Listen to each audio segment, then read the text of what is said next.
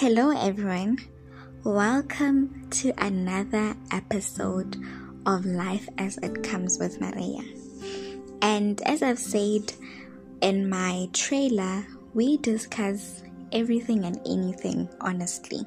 There's no specific topic that this podcast is going to be focusing on.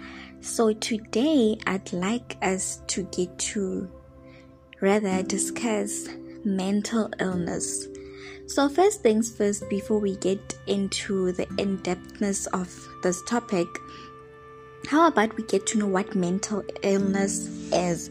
Because I think a lot of people are still a little bit confused on what mental health is, who does it affect, and what causes people to act the way they act when they have a mental illness. Do you understand me? So, here I did a bit of research. so, mental illness can also be called mental health disorders, and it also refers to a wide range of mental health conditions or other disorders that affect your mood, your thinking, and your behavior. Some examples of mental illnesses can also include depression, your anxiety disorders, eating disorders, and addictive behaviors, and also schizophrenia. I don't know if I'm pronouncing it right. Please be with me. so, also, you should know when to see a doctor if you feel like you have mental illness or you feel like emotionally you're not right, you feel a bit depressed. So, if you have any signs or symptoms of a mental illness, you should see your primary care provider or a mental health professional.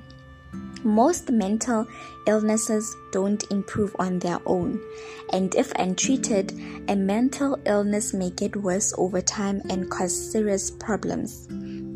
So, examples of you know signs and symptoms can include feeling sad, feeling down, confused thinking or reduced ability to concentrate, excessive fears or worries or extreme feelings of guilt, extreme mood changes of highs and lows, withdrawal from friends and activities, significant tiredness, low energy, or problems sleeping, inability to cope with daily problems or stress, and trouble understanding and relating to situations and to people. So, and also suicidal thinking, which might be the most important one, but also every point that has been mentioned is also important. And also, sometimes symptoms of a mental health disorder appear as physical problems, such as stomach pain, back pain, headaches, or other unexplained aches and pains. So, yes, that, that is what a mental mental health is. So, mental health can affect your daily living, your relationships, and your physical health. However, this link also works in other direction in another direction factors in people's lives interpersonal connections and physical factors can contribute to your mental health disruption disruptions now looking after mental health can preserve a person's ability to enjoy life Doing this involves reaching a balance between life activities, um, the responsibilities you may have, and efforts to achieve psychological resilience. So, conditions such as stress, um, your depression, anxiety can all affect mental health and disrupt a person's routine. So, although the term mental health is in common use. Many conditions that doctors can recognize as psychological disorders have physical roots. That is what we've talked about. That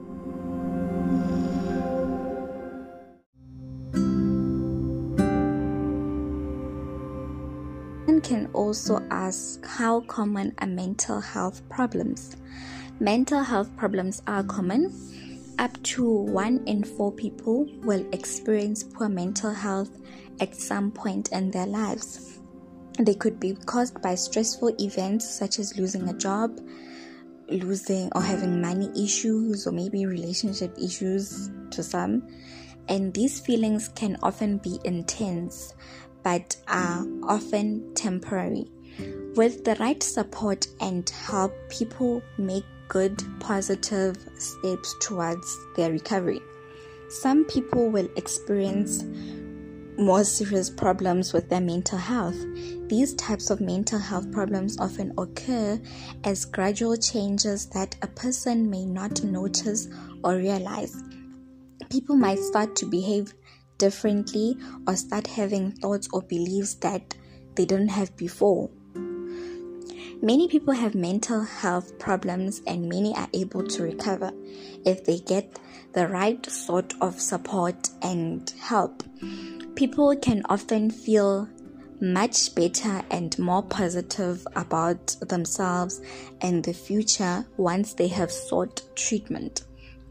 And if you're concerned about your mental health, then you should please, guys, like please consider the options and you know, do your research and consider the options that are given to you as you do your research, or you could speak to your GP, or you know, maybe a person who's experienced with these things. Exactly, so you can get, and there are also many services and organizations that are there to help and support you.